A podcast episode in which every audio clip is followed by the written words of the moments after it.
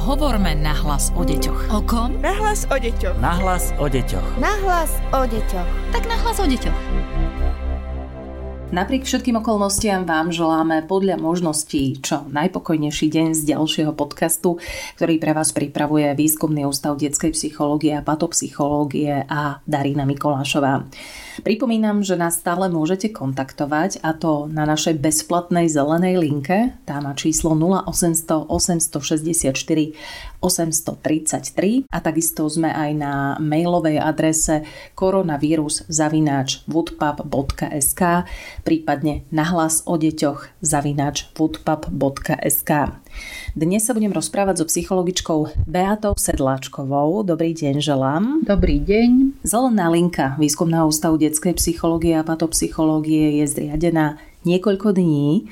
S akými najčastejšími otázkami a podnetmi sa na vás ľudia v týchto dňoch obrácajú? Najčastejšie sa na nás obracajú rodičia, a ich otázky smerujú k vzdelávaniu detí. Obracajú sa na nás aj rodičia detí so špeciálnymi výchovno-vzdelávacími potrebami. Rodičia cítia, že deti sú preťažované, čiže tie otázky smerujú k domácemu vzdelávaniu a pýtajú sa nás, ako nastaviť komunikáciu medzi učiteľom a asistentom, špeciálnym pedagógom a nimi ako rodičmi. Zaujímajú sa o ideálnu formu komunikácie so školou v tomto krízovom režime a často potrebujú podporiť ohľadom domáceho vzdelávania detí. A niektorým sa nedarí deti motivovať primeraným spôsobom. Rodičia tiež pociťujú obavy zo sociálnej izolácie. Čiže najčastejšie ide o problémy, ktoré vyplývajú z prerušenia výchovno-vzdelávacieho procesu. Zaujímavý podnet prišiel od jednej z učiteľiek. Otvorila v ňom problém domáceho násilia práve v týchto časoch. O ňom sa veľa hovorí, takže sa mu budeme trošku venovať.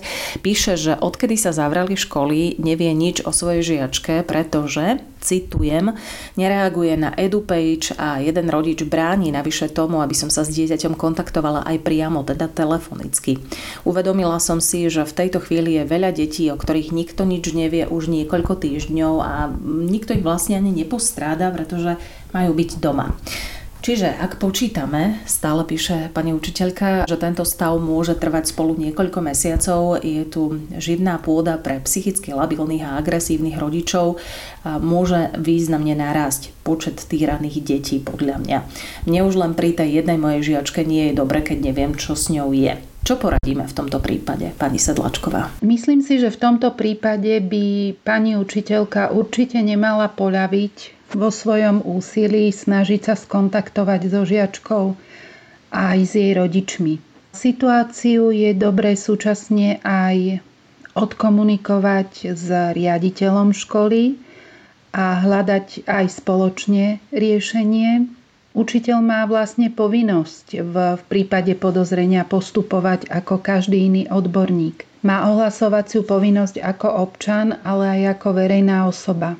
Ten postup by možno mal smerovať od toho, že je najskôr dôležité si overiť, či má rodič z domu prístup na EduPage, tým pádom či aj dieťa sa vie dostať na túto vzdelávaciu platformu.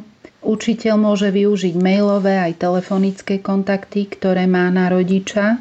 A dobre je možno si aj položiť otázku, prečo ten jeden rodič bráni tomu, aby sa s dieťaťom kontaktovala priamo telefonicky. Že či je to otázka toho, že dieťa je ešte príliš malé, alebo tam bol nejaký predchádzajúci konflikt v minulosti, prípadne či je rodič ochotný dieťa dať k telefónu iba keď je aj on doma, či je rodič ochotný zodpovedať na otázky počas telefonátu, ktoré pani učiteľka chce položiť dieťaťu. Ak na otázky nedostane adekvátne odpovede, rodič nespolupracuje, nekomunikuje, tak v tom prípade treba kontaktovať najbližšie oddelenie sociálnej kurately, ktoré je v každom okresnom meste. Ej, čiže sa treba obrátiť na úrad práce, sociálnych vecí a rodiny a podať podnet. Je to skutočne tak, že aj vy zaznamenávate viac podnetov týkajúcich sa aj domáceho násilia v týchto časoch? Áno, naša prax vlastne poukazuje na podobné závery ako štatistiky z iných krajín, napríklad z Francúzska, z Číny a z Veľkej Británie. Sice sa počet volaní na krízové linky nezvýšil, avšak to neznamená, že nestúpol počet obetí.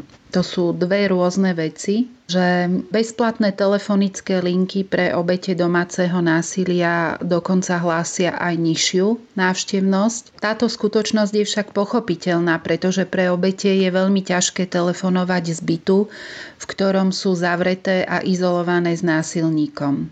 Preto by sme mali aj my uvažovať, akým spôsobom zintenzívniť a zoptimalizovať komunikáciu s obeťami domáceho násilia. Zaznamenávame súčasne vyšší počet volaní od ľudí, ktorí sa ocitli v náročnej rodinej situácii a prechádzajú si obdobím rozvodu alebo rozchodu. Môže ísť o rodiny, ktoré mali problémy už pred vypuknutím krízovej situácie alebo pribúdajú aj prípady počas tohto obdobia. Rodiny boli často rizikové už pred krízovou situáciou. Potrebovali už predtým intenzívnu podporu a terapiu a tá bola aktuálne prerušená toho vyplývajú ďalšie problémy, ktoré sa ako keby kumulujú postupne. Pôvodné problémy sa neriešili, nepracuje sa s nimi adekvátne, momentálne nie je to možné a ten telefonický kontakt alebo nejaké videohovory umožňujú komunikáciu s jedným členom rodiny, ale ťažko sa pracuje s celou rodinou. Ako som už spomínala, príbuda rodín u ktorých tá konfliktná situácia nastala teraz a majú problém nájsť adekvátnu pomoc rodičia pre seba a potom aj pre svoje deti. Čiže je problém vyhľadať momentálne adekvátnu psychologickú pomoc. Toto sa týka aj obetí domáceho násilia, ktoré sa ozývajú, že je tam možná nejaká krízová telefonická intervencia, ale keď už sú obete v takom procese, že by chceli na sebe začať pracovať, mm, chceli by vstúpiť do nejakej terapie, tak je s tým problém. Poďme poradiť, čo môžeme robiť. Sme na jednej strane nútení byť v karanténe, byť zavretí doma. A ak sú rodiny, v ktorých to už predtým nebolo v poriadku, čo s tým môžeme urobiť v prípade, že v takejto rodine, kde je domáce násilie, žijeme? V prvom rade je potrebné sa snažiť opustiť spoločnú domácnosť ako úplne prvý krok. Keď už máme informáciu, že budeme v izolácii, ostaneme zatvorení, pokúsiť sa tú spoločnú domácnosť opustiť a stráviť čas počas izolácie v nejakom inom bezpečnom prostredí. Ak to možné nie je, otázka je, čo môžeme urobiť pre seba my. Snažiť sa do svojho denného režimu zaradiť aj aktivity, kedy sa cítime aspoň trochu príjemne. Môžu to byť drobné maličkosti, ktoré nám určitým spôsobom spríjemňujú deň a zabezpečujú nám aj akúsi stabilitu v tomto náročnom období. Zároveň pomáha aj dodržiavanie určitého režimu pravidelného, Čiže snažiť sa zoradiť aktivity počas dňa, aby mali nejaký rád a pravidelnosť. V krízovej situácii my ako odborníci očakávame, že tie problémy sa budú stupňovať, a budú sa kumulovať a budú narastať. Dobré je snažiť sa udržiavať vždy kontakty so svojimi blízkymi a to všetkými dostupnými spôsobmi aktuálne aspoň cez sociálne siete. Hej? Čiže dôležité je nenechať sa úplne sociálne izolovať. Odporúča sa aj vytvoriť bezpečnostný plán, ako postupovať, keď bude násilie eskalovať. A to je niečo, čo treba očakávať v týchto dňoch. Otázku si položiť, na koho sa môžem obrátiť v takej situácii, akým spôsobom je možné vyhľadať túto pomoc. Je možné použiť telefón, internet, ak áno, kedy, akým spôsobom, v akých chvíľach. Niekedy je to čas, kedy násilník odchádza z domu na nákup, vysypať smeti a podobne.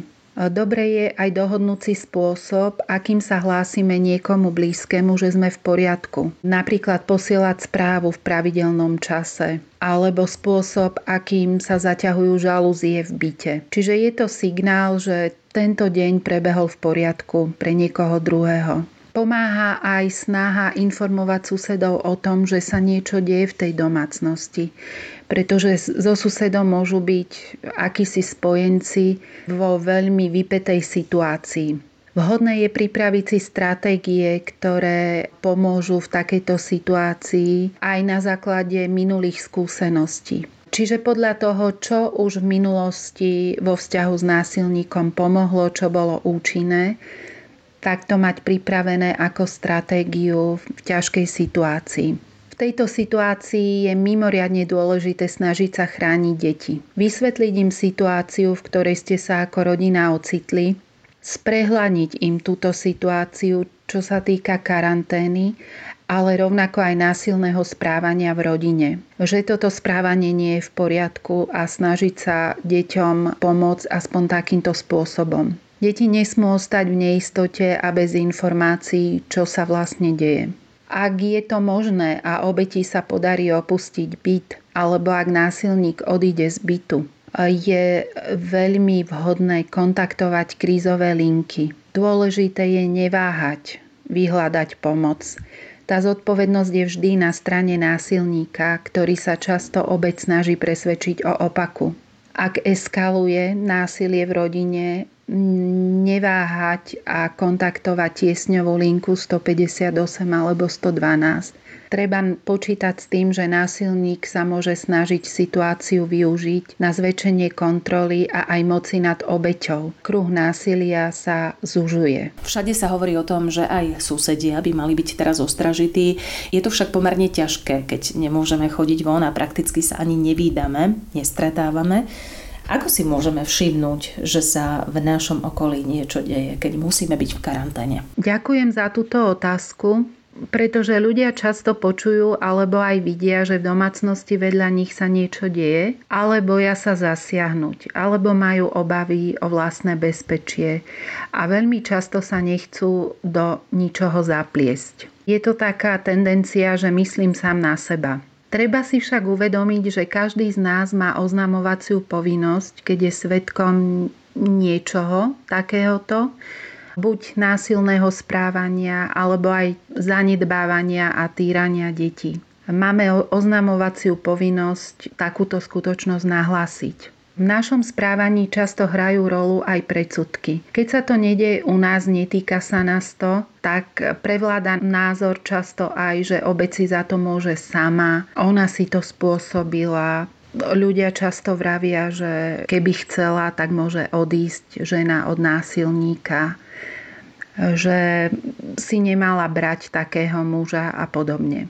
Takéto predsudky sú veľmi nebezpečné a ja si myslím, že je našou úlohou tieto stereotypné predstavy narúšať. Otázka je však zložitejšia a súvisí aj s celkovou funkčnosťou nášho sociálneho aj súdneho systému a miere podpory, ktorá u nás funguje, alebo môžeme častokrát povedať aj, že nefunguje. Každý z nás však môže začať sám od seba tak ako sa rozvinuli aktivity na pomoc seniorom, veľmi užitočné, obdobne potrebné by boli aj kampanie na podporu obeti domáceho násilia. Zodpovedný je však každý z nás. Tak ako som spomínala, nemôžeme sa tváriť, že sa nás problém netýka. Ak počujeme vychádzať krík alebo pláč zo susedného bytu, môžeme stretávať mlkovú utiahnutú ženu, ženu s modrinami, alebo deti, ktoré sa správajú neštandardným spôsobom. Vždy môžeme sami aktívne ponúknuť pomoc alebo volať sami na krízové linky a poradiť sa, ako ďalej postupovať, čo môžeme urobiť my.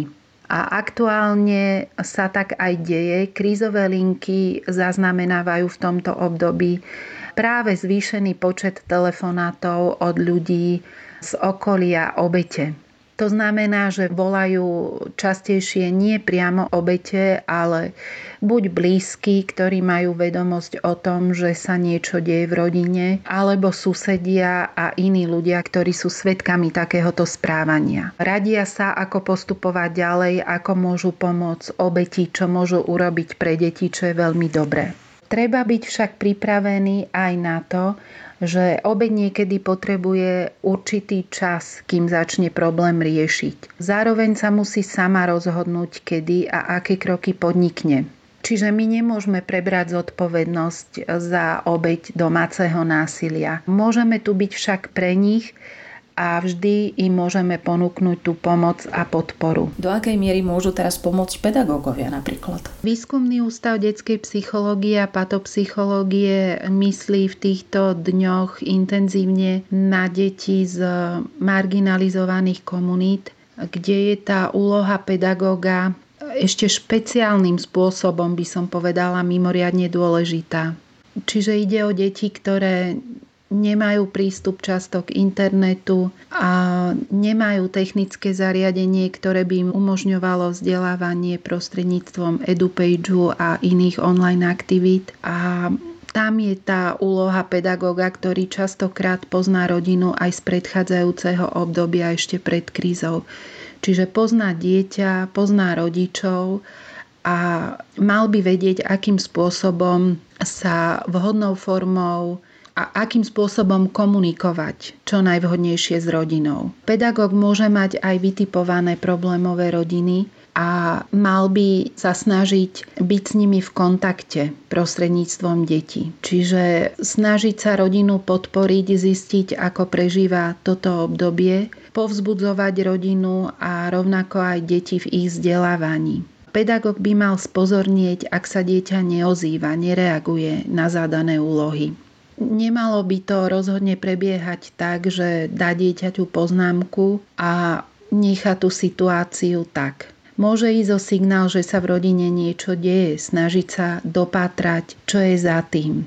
Pedagóg by mohol pomôcť aj tým, že ponúkne dieťaťu komunikáciu v tom smere, že sa na neho môžu obrátiť deti, ak budú niečo potrebovať. Tak ako teraz mnohí nechávajú priestor pre deti ohľadom školských úloh, a školských aktivít môžu im ponúknuť pomoc aj pri riešení iných problémov. A ak má pedagóg podozrenie, že sa v rodine niečo deje, dieťaťu je ubližované a nepomáhajú intervencie v rodine. Nemal by mlčať, ale mal by hľadať pomoc a situáciu ďalej aktívne riešiť. Nemusí to byť ani domáce násilie fyzické. Je veľa detí, ktoré možno teraz ani nemajú čo jesť. Sú to deti, ktoré často obedovali aspoň v škole. Ako byť nápomocný? Myslím, že avizované otváranie školských jedální by mohlo byť nápomocné v tejto problematike, a myslelo sa tam práve na ľudí, ktorí potrebujú pomôcť. Čiže na deti, seniorov a sociálne odkazaných ľudí, kedy by škola mohla aj deťom ponúknuť možnosť stravovania prostredníctvom výdaja obeda. A opäť môžeme pomôcť všetci my tým, že ostaneme vnímaví a podáme pomocnú ruku, keď zistíme, že to niekto potrebuje. Predpokladám, že aj výskumný ústav detskej psychológie a patopsychológia reflektuje na túto situáciu.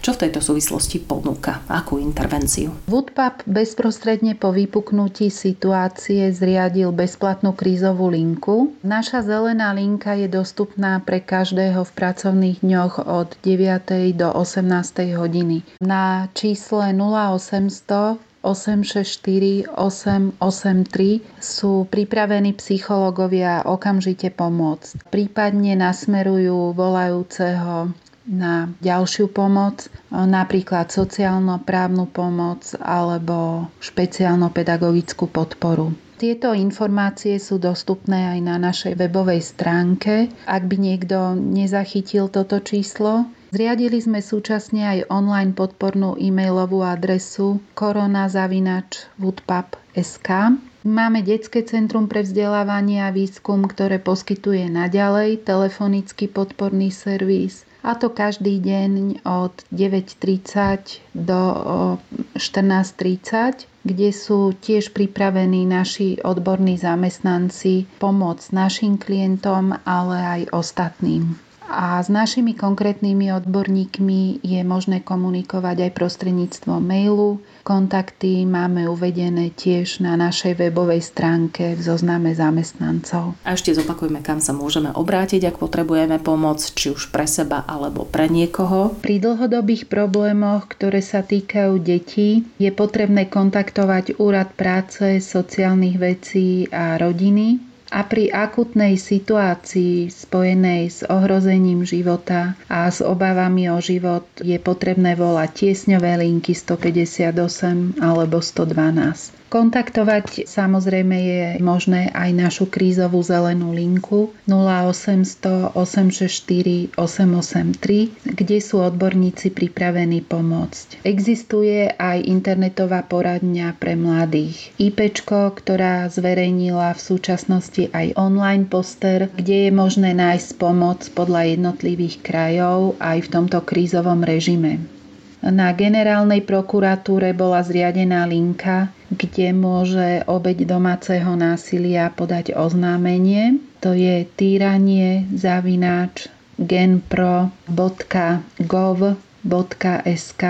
a na krajských prokuratúrach funguje telefonická linka 0800 300 700. Dnes nám radila psychologička Výskumného ústavu detskej psychológie a patopsychológie pani Beata Sedláčková. Ďakujem veľmi pekne a pripomínam, že ak máte akékoľvek otázky a možno aj akýkoľvek problém, stále nás môžete kontaktovať na bezplatnej zelenej linke Výskumného ústavu detskej psychológie a patopsychológie. Má číslo 0800 864 833 a takisto môžete písať svoje podnety alebo akékoľvek otázky aj na adresu koronavírus.woodpub.sk Aj na základe vašich podnetov pripravujeme podcast na hlas o deťoch, z ktorého vás pozdravuje Darina Mikolášová. Budem sa na vás tešiť aj o týždeň. Hovorme na hlas o deťoch. O kom? Na hlas o deťoch. Na hlas o deťoch. Na hlas o deťoch. Tak na hlas o deťoch.